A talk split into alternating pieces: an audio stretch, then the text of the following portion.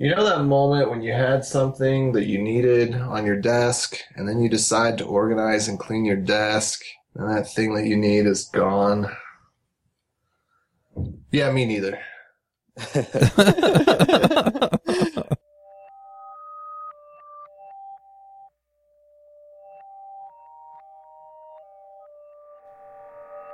Hosting and bandwidth provided by the Blue Box Group. Check them out at bluebox.net. This episode is sponsored by Component One, makers of Wijmo. If you need stunning UI elements or awesome graphs and charts, then go to wijmo.com and check them out. Don't panic, there'll be pay for most of us. Hey, everybody, and welcome to episode 79 of the JavaScript Jabber Show. This week on our panel, we have AJ O'Neill, Yo, yo, yo. That's your life from Provo. Jameson Dance, Hey, friends. Joe Eames, Hey there. Merrick Christensen. Hey guys. I'm Charles Max Wood from devchat.tv, and just want to remind you to go get my uh, freelancing video at goingroguevideo.com. We also have a special guest this week, and that is John David Dalton. Yar. Hello. Yar, I think that's a first. Awesome. It's very JavaScripty though. Yeah. Hmm, very true. Thank very you for true. having me. Totally. Yeah, no problem.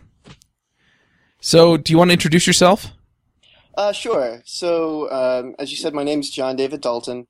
I am the creator of Lodash, the JavaScript uh, low-level utility library. I'm also a co-maintainer of uh, JSPerf, Benchmark JS, which powers JSPerf. Uh, I'm also a, a Chakra performance PM at uh, Microsoft, so I help uh, make uh, the JavaScript engine in IE faster. Awesome. I, I can't Nice. picture a better guy for that job. I didn't know about that last one. I knew about Yeah. JSPerf and Lodash and stuff, but I didn't Yeah. know you worked with IE. That's cool. I do. I work uh, Oh. with uh, engine guts all day. Uh, my my uh, bread and butter is uh, doing a lot of benchmarking. So every day I, I keep tabs on all that stuff. Awesome. so, I want to. I think we're going to talk about Lodash most of the time. I want to just talk about JSPerf for a little bit. It's amazing for testing out things. I know I've I've seen lots of people, not lots of people. I feel like I've seen some of the implementers of JavaScript engines warn against micro benchmarks, and they're kind of like they mean JSPerf, but they don't want to call out JSPerf specifically. like JSPerf is an awesome tool, but they're, they're warning against people making decisions about structuring their code based on running this tiny snippet of code in isolation for like a, a million times in a row. It's it's tricky when you get into to benchmarks because sometimes you do need a micro benchmark. JSPerf doesn't help you make a good benchmark. So there's lots of bad benchmarks out there.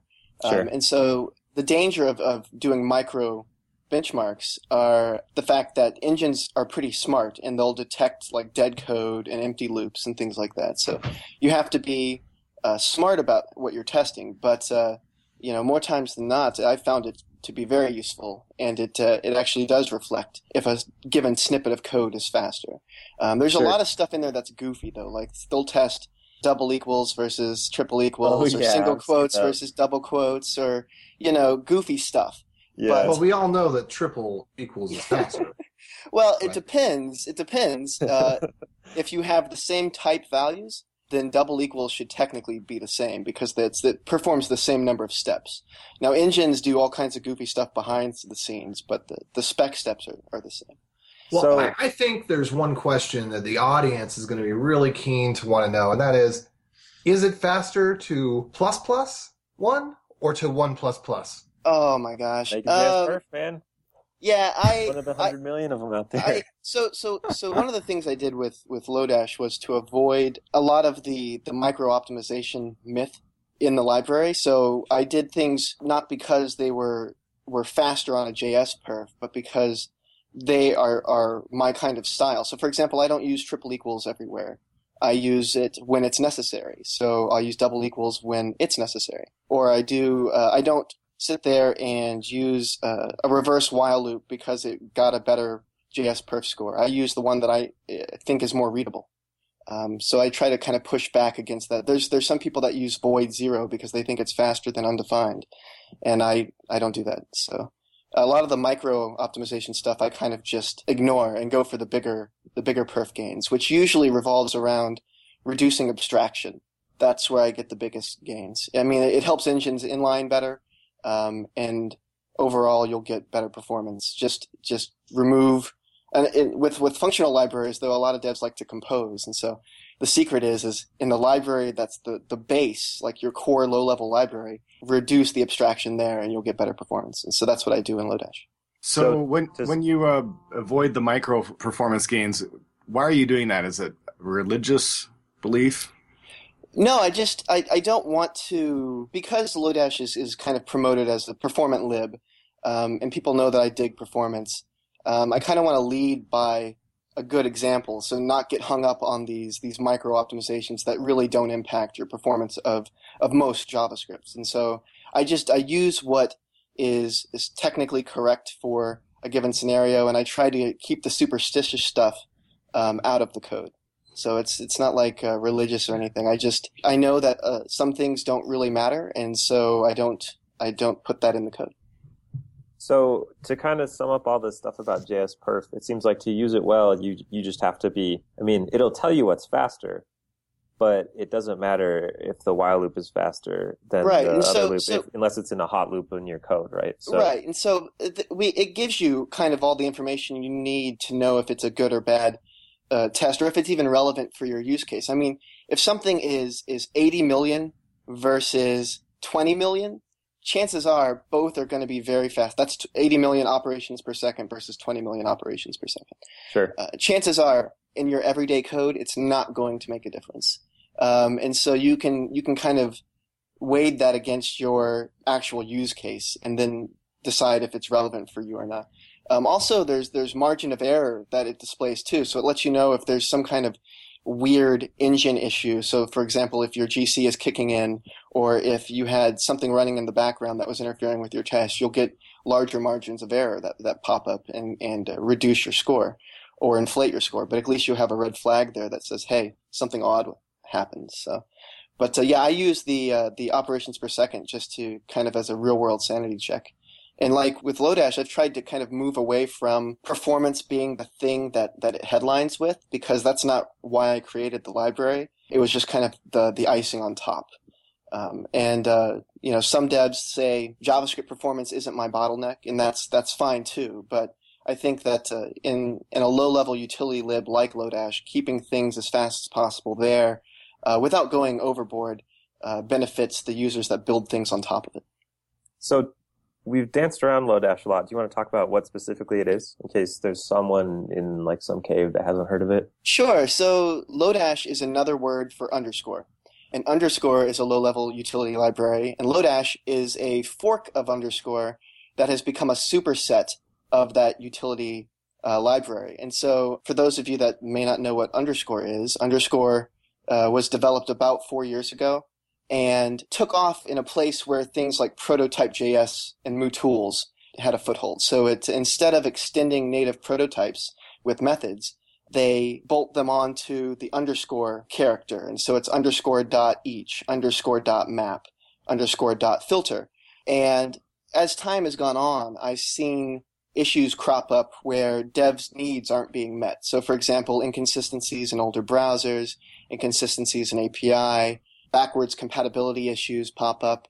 Uh, and I had uh, tried to do the, the open source thing, which is, you know, do a pull request, submit issues.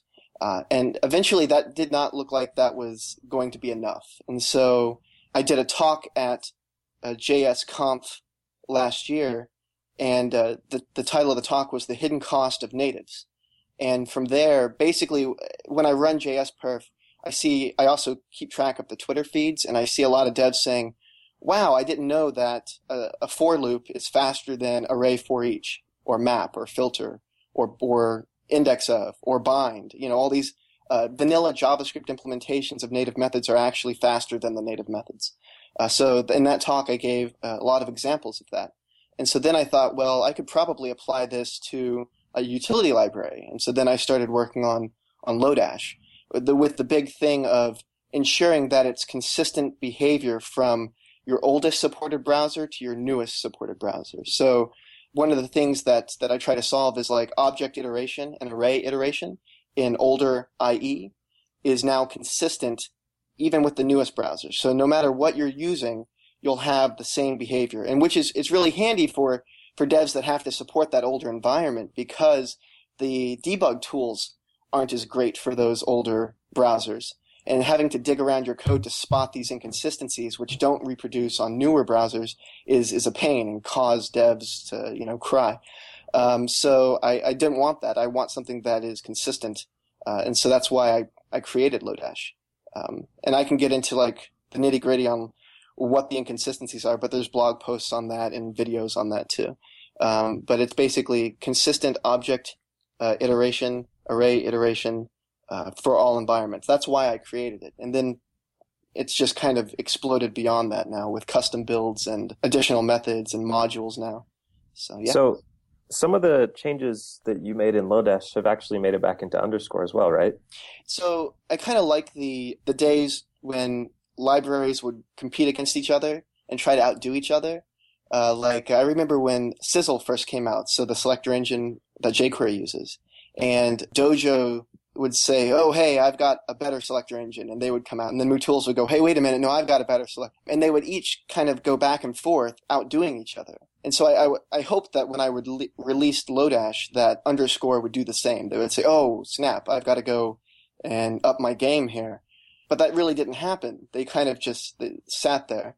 Uh, so I've started to try to pull them along because it helps developers. If if underscore gets better, it helps developers. If Lodash gets better, it helps developers. So I've tried to to help developers by by pulling underscore up too, and submitting issues and communicating with the devs. Like I've got one of the the core devs on my instant messenger, and I ping them anytime there's a bug I find or whatever, and trying to get underscore to to get better as well. And so right now, I think we we've got over thirty plus issues that uh, that Lodash has fixed in underscore, um, and are responsible for a couple of the the minor version bumps that fixed issues along the way, including like a five point one or five point two or something. So yeah. That's really cool. That's it's cool that you can be competitive but still help out like your competitor It's- in air quotes. You know, it's not like screw those guys. Grind their faces. Well, I mean. I mean, the, the reason I, I, I, I forked anyways was to, to help devs, and so being kind of abrasive or kind of toxic doesn't doesn't help devs, and no one wins in that scenario. So uh, this way, at least, devs get a better utility lib if it's Lodash or underscore. yeah, Um, and uh, it's kind difficult at times though because it is kind of hard to draw the line with. All right, now I've got a competing lib. How do I balance that with with helping underscore out? But I think I've I've done an all right job at that so far. So I'll keep doing it too until they uh, they don't want any more updates. But I've been I've been kind of diplomatic about it. So.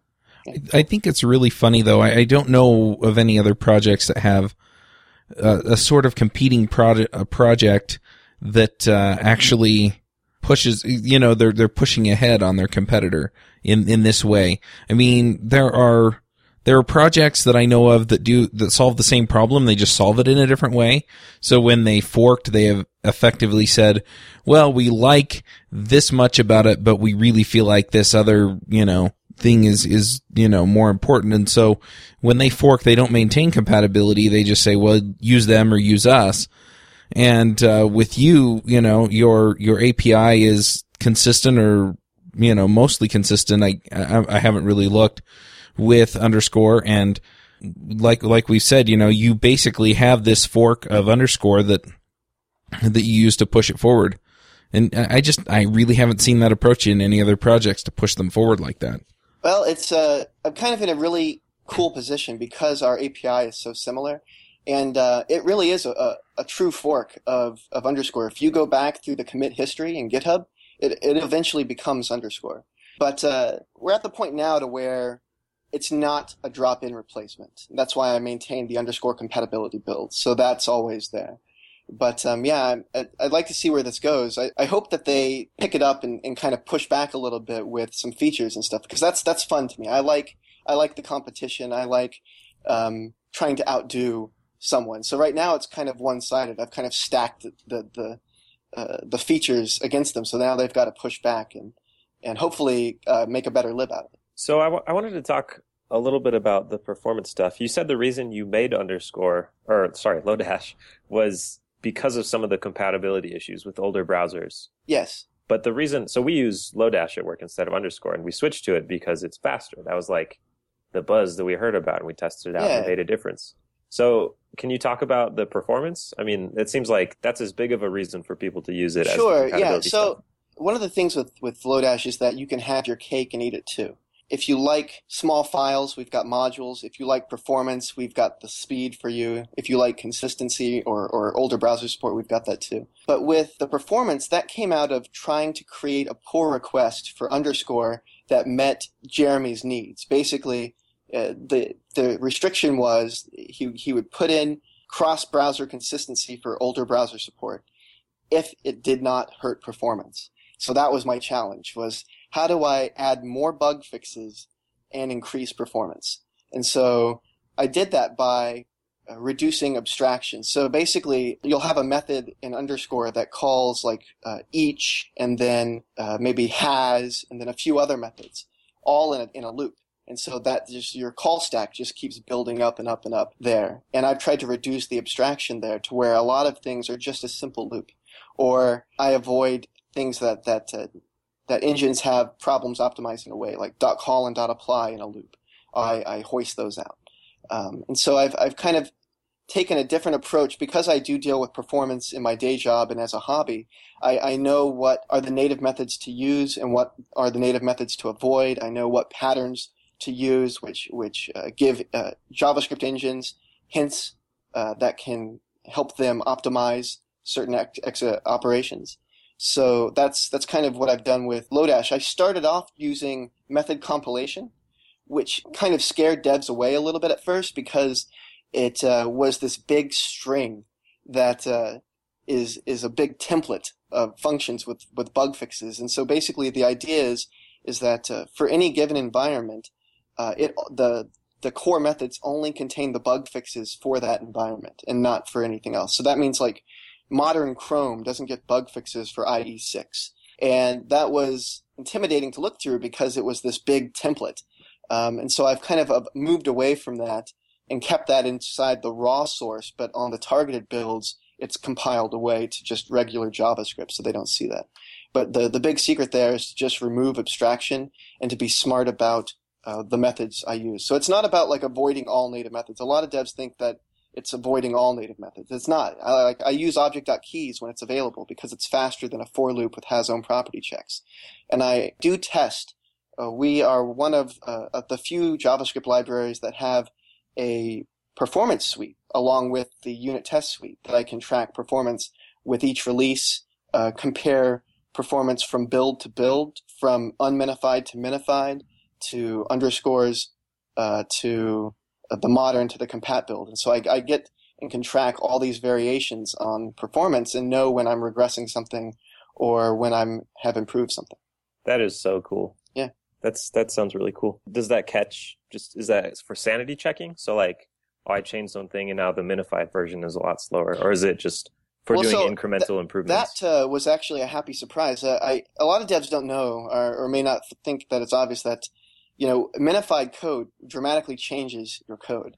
And the idea with minified code is that it's not supposed to change your performance profile. Uh, but every once in a while, I've seen bugs creep into Uglify.js or uh, Closure compiler that trigger de-optimizations in certain engines. And so I actually, in my build step, I undo some of the bad patterns that are injected into the minified code. So the actual produced, the minified code that I produce doesn't have those uh, slowdowns in them. And I wouldn't have found that if I didn't have the minified code uh, be able to be to benchmark that and compare that in my suite. I actually that, that was an accident. I, I I tried it out and I caught the the performance regression and I uh, was really surprised by that. So now I, I, it's one of my things I do uh, before every release. Uh, is just to keep a check on that to make sure I'm not regressing there. But yeah, I, I do that with uh, performance and and uh, unit testing. I've got it to where I can test uh, with the one unit test file. I can test legacy modules, uh, AMD modules, CommonJS, uh, Node modules, npm modules, the legacy build, the, the modern build, the mobile build, the strict build, all these builds in multiple environments. So in Node, in Ringo, in Rhino, in Narwhal, in, Rhino, in Rhino with the require flag, and uh, it's I, I dig that. I like being able to cover all my bases with a performance suite and a unit test suite that just works everywhere. So, what do you use to actually do those tests? Do you have your own uh, performance testing library, or do you tack onto the top of like QUnit or ja- I- Jasmine or whatever? I use uh, QUnit, but I have a library called QUnit Clib, uh, which is the CLI boilerplate, um, and that allows me to run in all these other environments. Like uh, for for Rhino, it adds a set timeout and set interval and clear timeout and clear interval. Um, because that doesn't exist in, in Rhino. And so that allows me to, to run across all these environments. I use QUnit because that's what I had at the time. It's not like because it's the best for a given framework. I've, I've kind of sunk into it and it works in all my environments. And so I'm using it. Uh, I use QUnit with a Jasmine style. So I liked the, the structure that Jasmine gave me uh, when I worked for uxebu. And so I've taken that and applied that to QUnit. So I, I, I write QUnit in a Jasmine style. And um, yeah, so that's that's how I handle that. So I have some questions about performance optimization in general. I mean, you've, Sure. you've built a career on that, right? How how do you go about making something faster in the abstract? It sounds like you, I mean, you just reeled off a ton of topics when you talked about how you made it faster, but say you Right. You don't know all that stuff and you're just looking at some code trying to speed it up. What what do you do? Right. So the the first thing you do is profile it. So in your in your dev tool, I would run your application or your your snippet uh, and see what functions are slow or are costly, and then start digging into it that way. For my case, I know that uh, Lodash is a low level utility library. I also know which methods are popular. And so it gives me kind of a, a narrowed scope of what functions I should really pay attention to versus which functions I can let slide on performance. But for, for, for normal JavaScript performance issues, I would say, you know, use a profiler, see what methods are being called the most, see where all your time is being spent, and then dig into that. And that's where JS Perf would come into, because then you'd say, okay, I know this function is hot. I know something's going on here. Let me compare different techniques of implementing that function or that snippet of code. And then you can use JS Perf to say, okay, I've reduced the function calls here and now it's better, or I've reduced .call and .apply and now it's better, or I've hoisted things out of the loop and now it's better. So that's that's where I would get the the kind of the indication that there is an issue is to start off with profiling and then narrow it down uh, with JS Perf or any other benchmark uh, utility you can use. I know devs use like console.time even, so you could even do that if you if you needed. I hear like the disgust in your voice for that. no, no, it's it's uh, you know, I've tried not to be uh, one of these devs that are like my way or the highway because it doesn't help devs out there. That's why I was I'm big into like uh, with Lodash. It's it's we're not prescriptive about how you use it or how you ingest the methods. One of my my biggest boosts to to Lodash's popularity was to enable AMD support. Turns out AMD has a terrific following. And really, that's And- that's why uh, Merrick got the tissues. yeah. and- and just adding a little bit of support, which was came down to like four lines of JavaScript. Just the the amount of enthusiasm and the loyalty of those uh, devs is is crazy. And so I, I, I don't think that. Same with with like browsers, uh, uh, Browserify. I I support that too because if you're saying I only like one narrow piece of of JavaScript, then you're cutting off a whole group of devs, and then they they they end up having to reinvent the wheel or use uh, a fork, uh, which may not be maintained as well and may not follow as you know a strict release cycle as the original. Um, and so I wanted to avoid devs having to do one-off things like that. Um, and the same thing with, with, with benchmarking too. I mean, if you don't like JS perf and you like your own lib, as long as you're profiling and you're actually looking at perf and keeping a tab on it, then that's that's a win. I would love if more libraries shipped with performance libs or performance suites of their library just to keep tabs on it, just to know if there's going to be a regression. Even if it's not keeping tabs on the competition, just keeping tabs from like release to release, um, which is what I use it for mainly.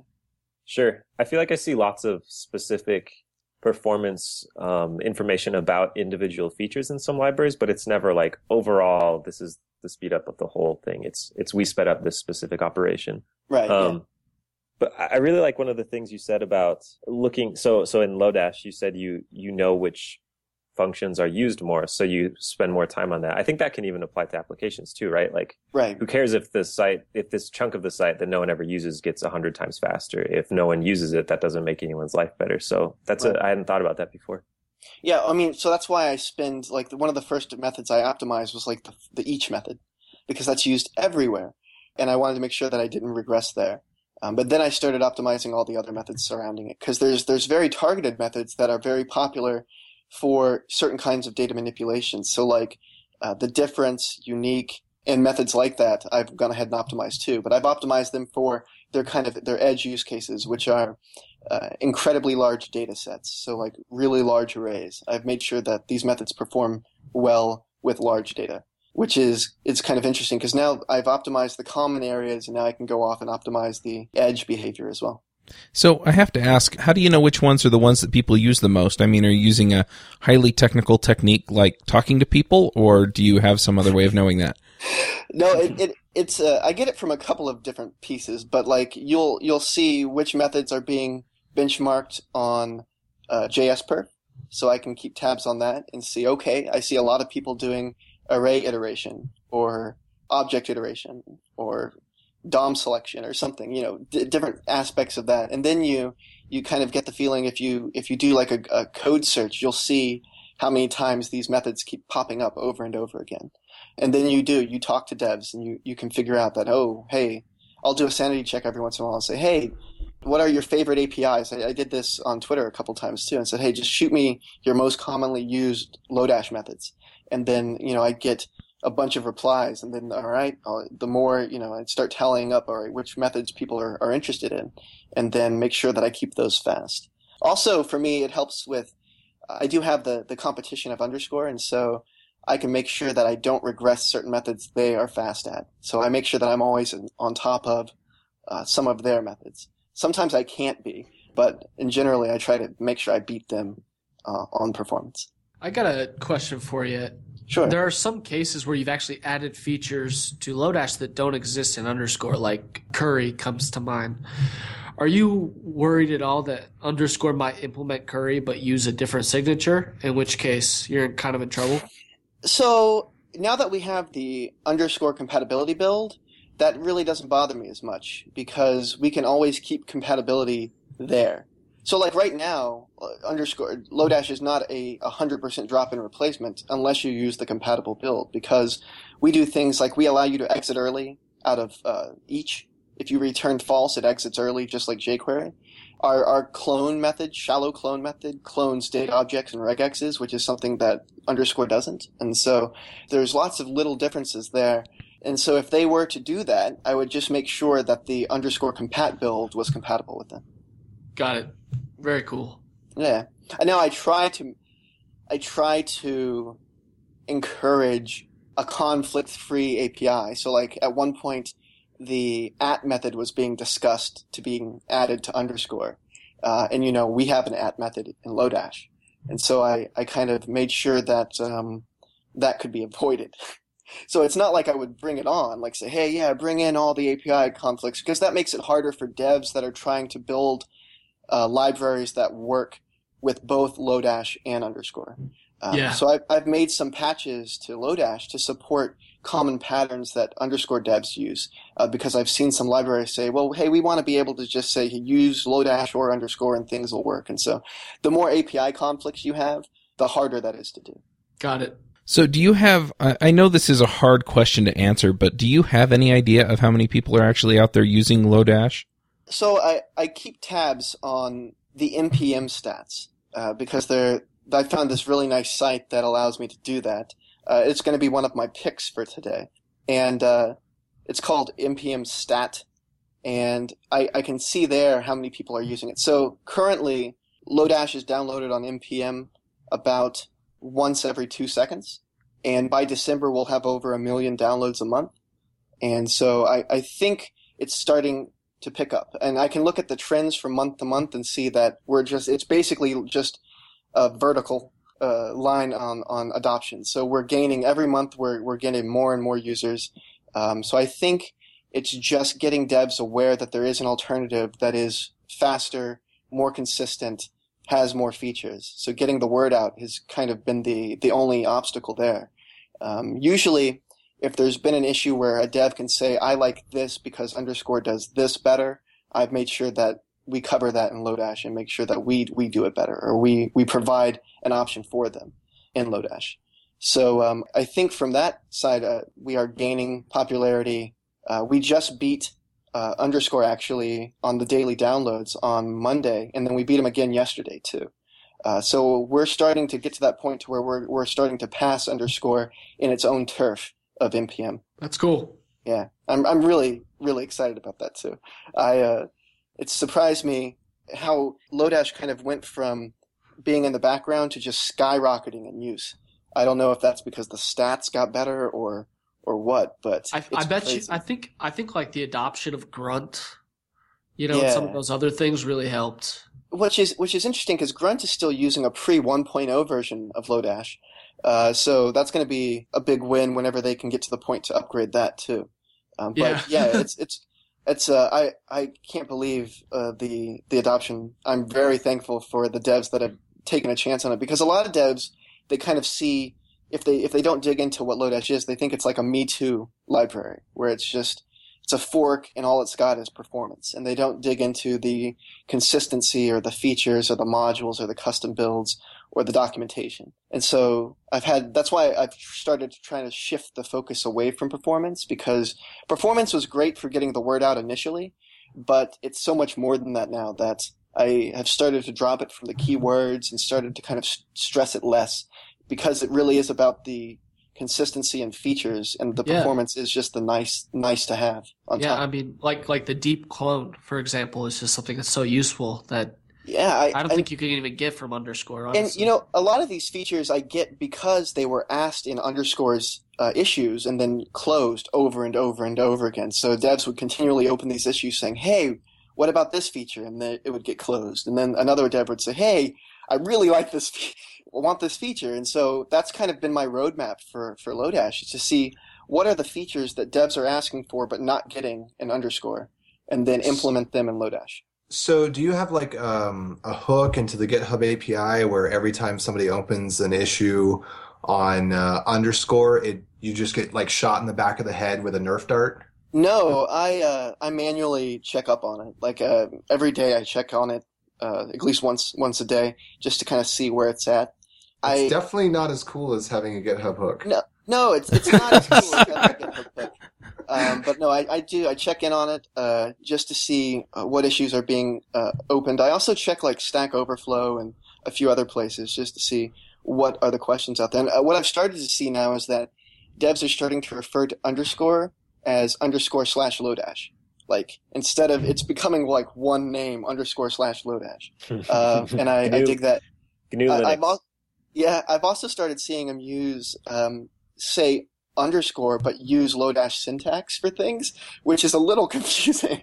But uh, we have, uh, for example, Wait, what do you in- mean syntax? So we have uh, we have intuitive chaining in Lodash, which means you don't have to call the chain function to get chaining.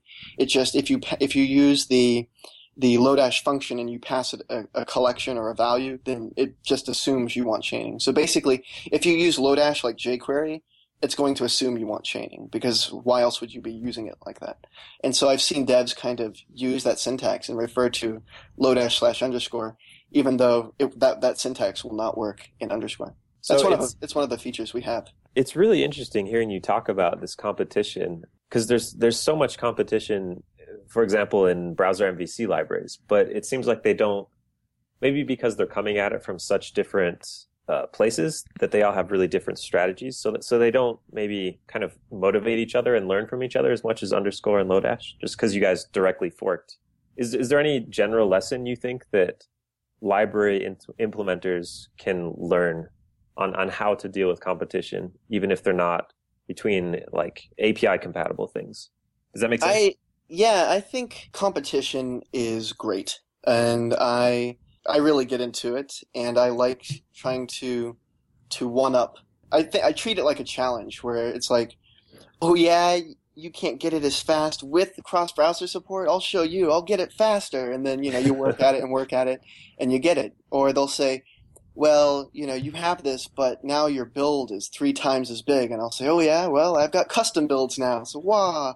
Uh, so I, I think if you have fun with it and you, you enjoy it and you don't see them as like this, I don't know how devs would, would get it in their head. like, Arch nemesis. yeah, arch nemesis. Yeah, yeah. You- I mean, I love it. it's all things used to help devs. So like I'm building a library to help devs and getting into to to super big arguments about uh, that kind of stuff doesn't really help anyone. It just it just feeds like the trolls. And so I try to um, try to to stay positive about it. And so like uh, every once in a while I'll see people come across my Twitter feed and say, "Wow, you're really trolling underscore or something." And uh, I don't. I think it's because I'm the cheerleader for my lib that it may sometimes seem like that, but I've never been like I've never called them names or you know said that they were were stupid or something like that. I've always came at it from a dev perspective, like is this helping devs? Is this hurting devs? Is this going to allow it to be used in more environments or something like that? Um, so I, I've tried to keep it positive. Also, um, I think that uh, knowing if you make a mistake, that to just own up to the mistake and fix it fast. Um, that's what I do. Like I, if someone finds a bug, or if someone calls me out on something, I don't sit there and showboat about it, or or try to like stand on my, like like with this thing with I, I'm always thinking about like the, the semicolon issue in Bootstrap or something. Aren't we all? Yeah, well, We all know it's faster to use semicolons. well, you know, with that, the the end you how I would have ended that was adding the semicolons helps devs because some minifiers broke. And so for me, I would say that falls into my is it better to, to help devs or to say no, change your code? And I'd say no, it's better to help devs. So I, I, I think if, if you fix your mistakes fast and are willing to adapt, then you'll you'll do you'll do well. So like I've learned from Jake uh, from underscore too. Like there's a couple of things that they've done where I've gone, wow, that's crazy cool. So like uh, with their zip method, at one point they had unzip, which was uh, using zip internally to unzip, and that blew my mind. And so now I've done this too. And um, yeah, I just I, I think you can always learn from them. I'm, I always look at I've also looked at other competition too. Like uh, there's a, a, a library called Mout, and there's other like utility libs out there, and so I've kind of I, I look at them to see like what cool things I can implement. So for example, on our roadmap is lazy evaluation because someone forked underscore and Lodash and created their own lib called lazy.js where they use deferred evaluation of chained methods to get performance gains. So instead of doing um, like map.map.filter where it's 200 iterations, 200 iterations, and then 200 iterations to filter down to a collection of two, they defer all of that and compose it in a way to where you reduce the iteration count and get sig- significantly faster performance. And so on my roadmap is to adopt that kind of technique for the chaining style because one, it's it's they boast as being faster than Lodash, and so my competitive side is like, okay, I've got to address that need there.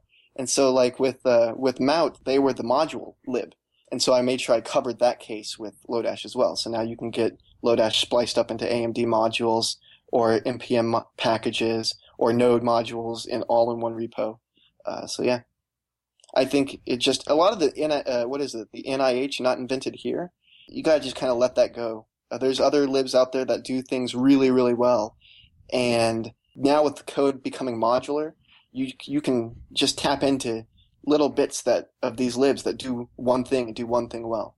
So I, I like how you said that. Um, this was a little bit earlier, but you said how you optimized for edge cases where the edge case is a really large array, and I think that's really cool because like a lot of people, I don't know. If you tell me you're optimizing for an edge case, I'm thinking like, why would you do that? But it makes it makes sense because it turns out the BOGO sort is just as fast as any other sort until you hit about seven items, and then it starts to get really slow.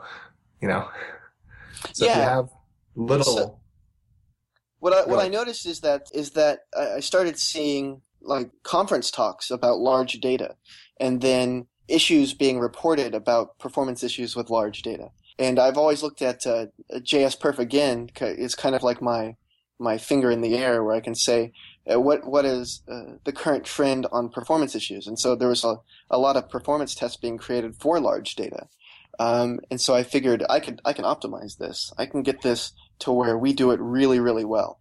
Um, so if you do happen to work with large data, um, or like you know if you're using D3 and Lodash, you can iterate over these collections faster, or do like a unique or uh, other kind of operation uh, speedy with with large data. So basically, what we do is we detect. A, I, I profiled to detect when the, the large array optimization would actually benefit users, and that's when it kicks in. So across multiple browsers at a given number, uh, that's when I kick in uh, the the large array optimization. There.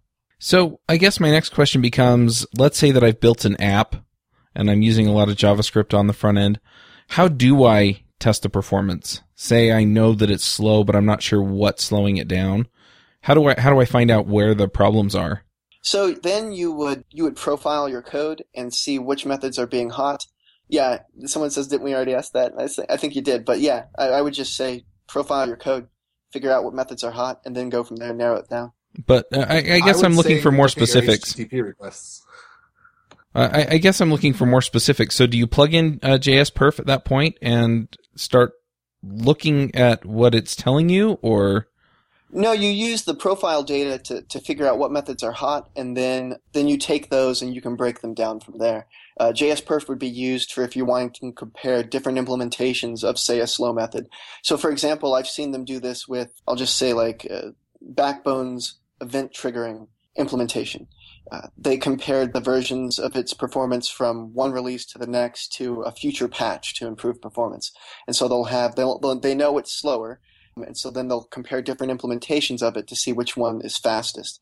Uh, a lot of times when you present, hey, I'm going to send a pull request to this lib to make something faster, they'll say, hey, give me a JS perf of that to, to validate what you're doing is actually going to make a significant difference. Um, so it's it's used to as like a sanity check in that way. So JSPerf can tell you how long something takes. It can't really. It, it it's good for small chunks of code when you're trying to determine Correct. the difference between them. It's not like find me what is slow about this code. It just tells no, you how, no. It just basically tells you. It, it just tells you which which uh, snippet is faster, snippet A or snippet B or snippet C, Mm-hmm. and that's that's all it does. And so to narrow it down, you want to use your, your browser dev tools to to profile to figure out where your your hotspots are. So you have mentioned some specific tricks uh, when we talked about performance before, like pulling things out of loops or not using apply and call, um, or not not using some natives. How do you develop that knowledge? Do you do you just need to learn about the different engine implementations and and what things are slow? Is there a good So- resource for learning all that stuff? Oh, that's a good question. I've I've gotten that from experience. I don't know if there's a good resource that just lays all of that out for you, which is why I would say it's handy to use a utility library like Lodash that's got devs that are so in tune with performance because you'll know that what they're doing is is on the mark. But yeah, I I'd say it comes from experience. I've I've kind of am lucky because I can follow the the JS perf tweets and mentions and look at the tests that are popular and kind of see where people are, are spending their time. And then I'm also lucky because I do work with JavaScript engine internals and can know at least, you know, from IE side or from Chakra side and from uh, the com- competition side, you know, what they what they optimize for and things like that. So it, it kind of helps me there too. But uh, for for devs looking for resources, I'm not sure where a good list of all of these things are. I mean, that's what I do with my JSConf talks. Has been like, hey, here are some features you can, here are some things you can do to speed up your code. Uh, that's what my last JSConf talk was, where I kind of went through several of these techniques that you can use to speed up your code. And um, I've I've actually am using all of them in Lodash. So I guess I would redirect to my JSConf talk for this year. Sweet. Yeah. Do you want to throw a link into into Skype in there? Or I guess we Uh, can find it later. Yeah, I'll find it. Find Yeah, it later. find. Basic. My slides are really bare, so I also released a screencast with it that kind of walks you through the optimizations too.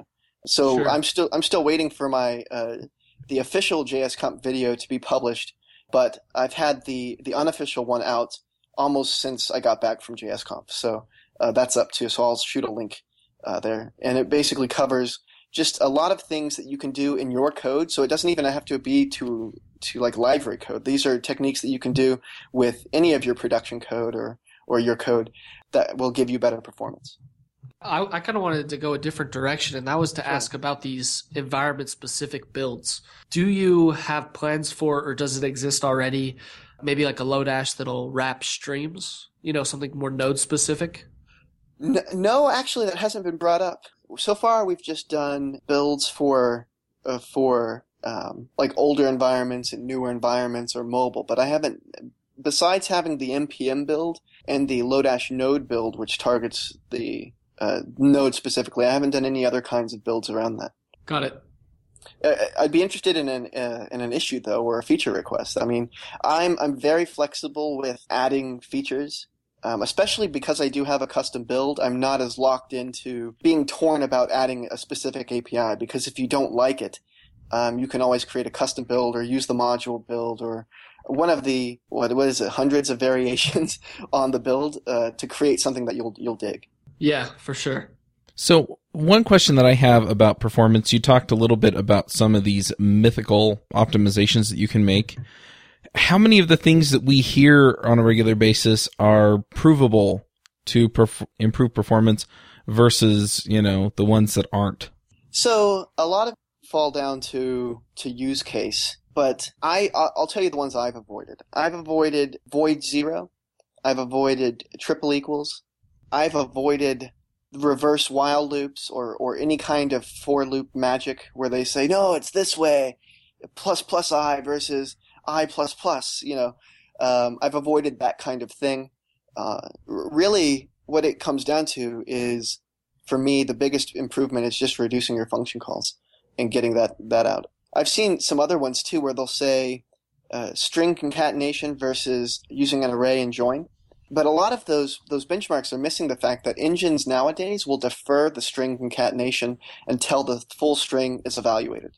And so these ben, these benchmarks, these JS perfs, are testing the wrong thing, and so they're not really showing you what what the actual performance is going to be from using like string concatenation. Uh, and I think it's cool that the engines do this in the background too. So basically, when you're doing all of these concats, it doesn't create the final string until you do something like a regex that iterates over the entire string. Until then, it's it's separate string snippets. And um, when you use array join, that that forces the flattening of the string right there because you're creating the string with join. Sure. Yeah. Also, things like uh, a switch statement versus if else if else. Um, I found that that the, the switch statement really helps for mobile, like Safari mobile specifically. But other than that, it's it's really not a big deal. Um, I found some some very specific like Safari mobile optimizations. Um, so for a while, I avoided object.keys in Safari mobile because it was slower. Uh, but that that was just the work of profiling. But it made enough. It was like thirty percent slower. So it wasn't just like micro optimization level slower for me at that point. But that, then again, you know, you JS perfect and you see like, is this millions or is this, is this hundreds of thousands or thousands or hundreds of operations per second difference? And you can, you can make a judgment there. I would say use the op, uh, the ops per second measurement on JS perf to give you a sanity check on if this is really going to matter.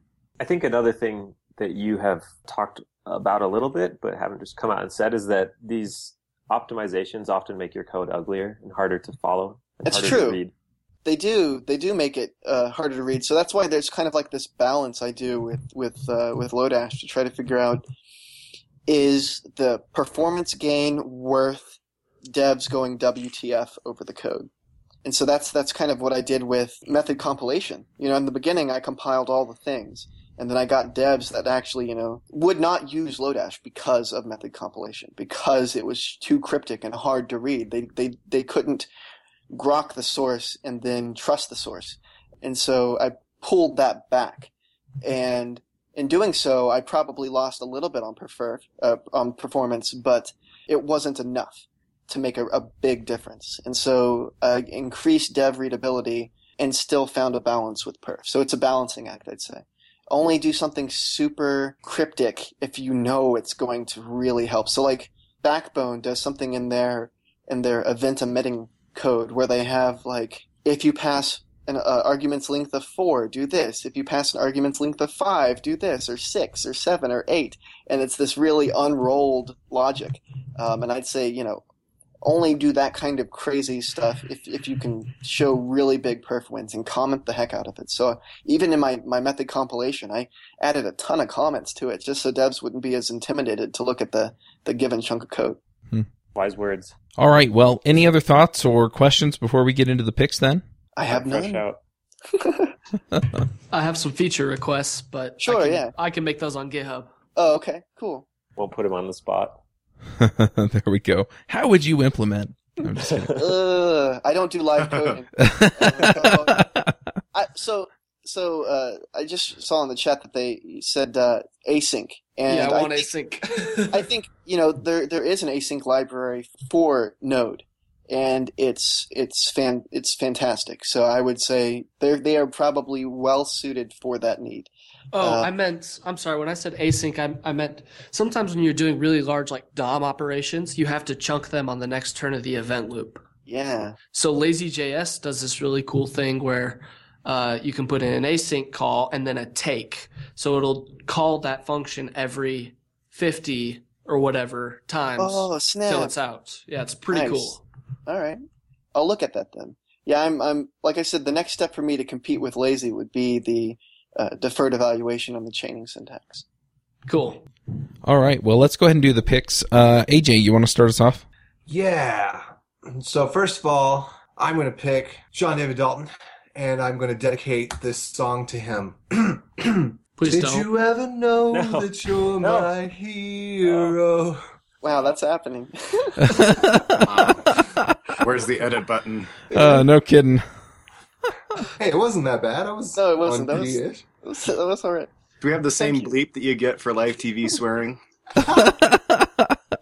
So other thing, uh, other things. So uh, I, with my DJ company, I put on a ball, and it was really cool because if you've ever seen the greatest movie ever sold, this was kind of like the greatest ball ever sold. So I ran around to all these other companies that are in like the wedding reception industry or in the uh, young single adult industry and got them to sponsor almost the entirety of it. And so I want to give a shout out to a couple of the companies that helped me out that are nationwide because most of them were just local here in like Provo-Orem. But Home Depot, they were really cool because they let us use a generator for free, which we needed for a food truck. Sam's Club actually provided a lot of the utensils and whatnot. And then Carrabba's gave us a uh, basically a date night package to give away to the winners of one of the contests. And so actually Sizzler did that too. But anyway, so I'm like super happy that um, there were really cool managers that were into putting on a free event for young single adults in this area and and making something that was fun and classy because my one of my missions with my DJ business is to make more classy stuff because things just aren't classy enough anymore, you know? Anyway, end of rave. All right, Joe, what are your picks? Uh, all right, I've got a couple, three picks here. Uh, the first one is the new TV show that just uh, started up, the Michael J. Fox Show. Uh, I've really enjoyed watching it. It's pretty funny. It's not quite as funny as Big Bang Theory, but it's still quite enjoyable to watch. I'm also going to pick Skinit.com.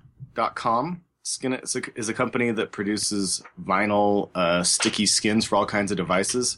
I bought one for my first MacBook Pro. I just bought another one for my MacBook to give it a little personality. I know that the rage is for everybody to throw stickers on their MacBook as if they're a race car driver.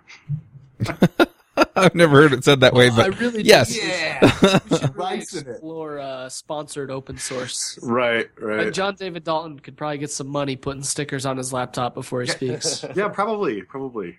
But um, I think that uh, something that looks a little bit nicer and represents some part of your personality versus just selling out to the corporate machine no, I, I I have no problem with those stickers, but I really like Skinit. I thought I think it really made my MacBook look nice, and everybody knew which MacBook was mine at work. So, uh, Skinit.com is my second pick, and my last pick is going to be Nodist. N O D I S T. Um, Nodist Oh, is yeah. basically NVM or N for Windows. So it allows you to run multiple versions of Node and switch between versions, which is an absolute necessary because Node and other libraries love to break each other. And so being able to switch to a version of Node that actually works is just absolutely necessary. So I'm going to pick Nodist. I think is a great project somebody threw put put up together so that Windows people get the same love that non-Windows people get. Which which project did you pick? NVM or Node? What was it? Nodist, N O D I S T. Do you know if uh, N from TJ Holowaychuk works on Windows? It does not. It does not. Yeah. So to Nodist know. is what the- about what about the one from Isaac? Uh, Navi, I think. I don't know. I mispronounced, but uh, he's got one too, and so I've switched from in to that one. I'll probably Um, switch to that one if that's Yeah, just because he, the nature of him feeling responsible for Node. yeah. Yeah, I don't know. Um, I just did a Google search with reasonable search criteria, and that was what came up. He says in his README, it will probably never work on Windows. right. Okay. So those are my picks. Awesome. Merrick, what are your picks? So we had the pleasure of interviewing Reg Braithwaite on his book JavaScript Allongé, and he actually made that book open source. So that repo is definitely one of my picks because that book is now free and it is an it's a terrific book. The second pick I have is actually this Chrome is behind a flag introduced a dialogue element, which I don't know if this is good or bad, but it's interesting uh, having these kinds of high level UI elements implemented by browsers. You know, I don't know if they're going to go the way of alert where nobody ever uses them, or if people will find a way to extend and use these elements. The APIs are a little bit wonky right now. For example, they're using show and close instead of show and hide. So I kind of wanted to try and direct attention at some of these implementations to get people to be able to give these guys more feedback because it would really suck to have a poorly implemented dialogue that no one could use. Hmm. And the other pick is 1Password. They released an update. It's 1Password 4 now, and it's just terrific software for managing all your passwords. I use it. Yeah, same. I, I love it. Yeah, you have a- to have something like that anymore these days. It's uh, it's come, it's created some interesting conversation because they'll say, "Hey, I use one password," and then someone will say, "It's not a good idea to use just one password for everything." And I'll go, no, I'm talking about the software. No way, really? Yeah. That's funny. So true. All Am I right. up? Uh, sure, go ahead. All right, cool. So uh, my pick would be uh, one of them is CDN.js. The maintainers are are fantastic. They respond to issues and feature requests. Uh, they're working to get uh, Zopfli uh, support, so you can get even smaller uh, CDN files. And I every time I release, I always push uh, do a, uh, a pull request uh, to them to update my my libs on the CDN. Um, so that's uh, one. The other pick would be modules of any kind. So AMD, ES6, or CommonJS, or the Node style modules. So if you're if you're digging like Browserify, go for it. If you now's the time if you're going to to do it to use modules, and no matter what what kind you like, go for it. And um, there's always cross compilers to go from one format to the other format to, to back to, to raw JS too. What so. do you prefer? Oh boy. So I, I took three months to, to add module support to Lodash. And so I got to learn a lot about the issues with AMD, but it was really issues with circular dependencies in my own code. So I'm going to stay out of that fight and just say I support all modules. Because I don't, you know, Tell I, me, uh, tell me in chat what you would do if you started a new project. I'm just so Yeah. curious. well, no. So, so I, I mean, I have UMD. So my, that's the first thing I add to, to my lib is the, the, the UMD support. So it works across multiple kinds of module loaders. Um, and I've, uh, in fact, in the, the last uh, release or so, I've, I've even beefed that up a little bit to be, to, to support even more, uh, uh, wider ranges of shims that people are using to support these these various module loaders. So uh, yeah, I, I would say go UMD if you can, and then create targeted builds. Um, but if you do if you do choose one, just you know look at having the the cross compiler there for the other format because again, if you're if you're choosing one, especially if you're a lib dev, if you're choosing one to hang your hat on, you're closing the door to a lot of other developers. Um, but as a as a project, I would say uh, use the one you're comfortable with. As long as you're using modules, I mean, you're going to get the, the same kind of benefit uh, from it. If you're if you're more comfortable using Node and Browserify, that's great. If you're more comfortable with AMD, that's great. Um, Yeah, or I- ES6 and transpiling over to regular JavaScript, that's great. Yeah, I absolutely agree. I, I totally agree. The the last pick I have is for that that that npm stat site. So I'll post a link to that. Awesome. All right, Jameson, what are your picks?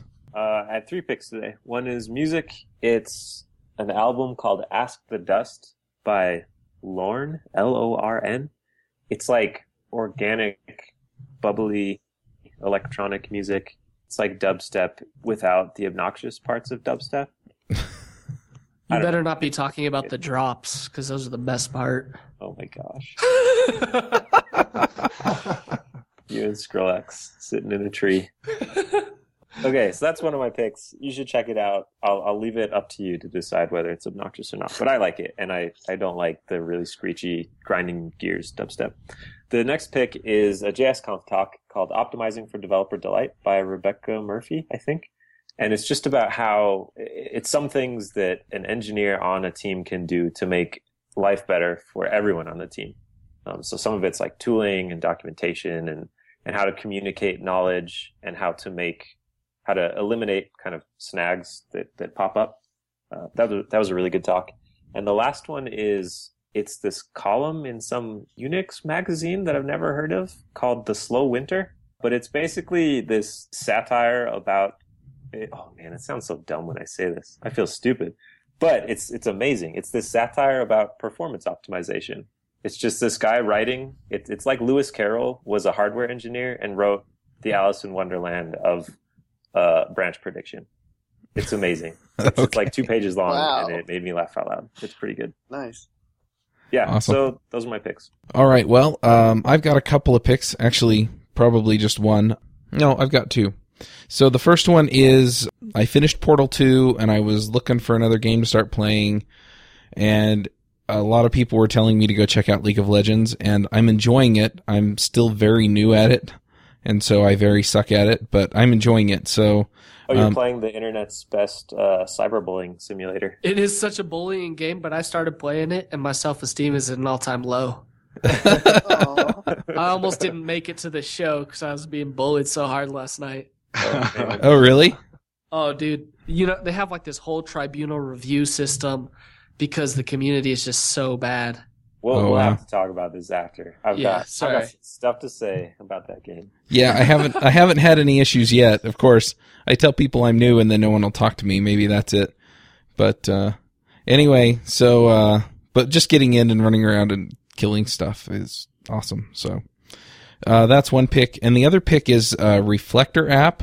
It's an app that uh, allows you to do AirPlay from your iPhone or iPad to your Mac. Um, you can do it to, you can do AirPlay to like the Apple TV and stuff. And now they've got the airdrops. You can do that to other iPhones and iPads. But it's really awesome to be able to do AirPlay to my Mac. And so then if I'm recording a screencast, then I can run through it and I can say, Hey, here's, here's how I use this on my iPhone. In fact, I did that yesterday. I recorded a five minute video on how I use Evernote for my mastermind group. And part of that was, hey, here's how I use it, and here's here's why I really like it is because it syncs to my phone and I can do this kind of thing. Anyway, uh, those are my picks. Thanks for coming, John. Really appreciate you coming. Yeah, thank you. Thanks, thanks for having great. me. I've been I've been wanting to uh, jump on a, a podcast for a while. Ever since I, I heard you all talk with the MooTools guys. So Oh, awesome. thanks. Yeah. yeah. Yeah, now you now you're web famous because you were on our show, right? Yeah, hopefully this can uh, lead to great things in your career. Oh, yeah. Yeah, maybe a few people will hear about that project you got. What was it called? again? Yeah, we will want some props in, in Tiny future. Dash or something. yeah, like yeah. that. Tiny dash. Yeah. yeah, yeah. We'll, we'll want a note in your uh, eulogy. All right. Thank Yeah. now, now, before I wrap up, I do need to mention our silver sponsor, and he was actually picked today. It's Reg Braithwaite with his JavaScript Allongé, Allongé, whatever. So uh, go check it out. Go listen to the episode we did with them on the book because it's awesome. Cool. Beautiful. All right. Well, thanks for coming. We'll wrap this up. We'll catch y'all next week.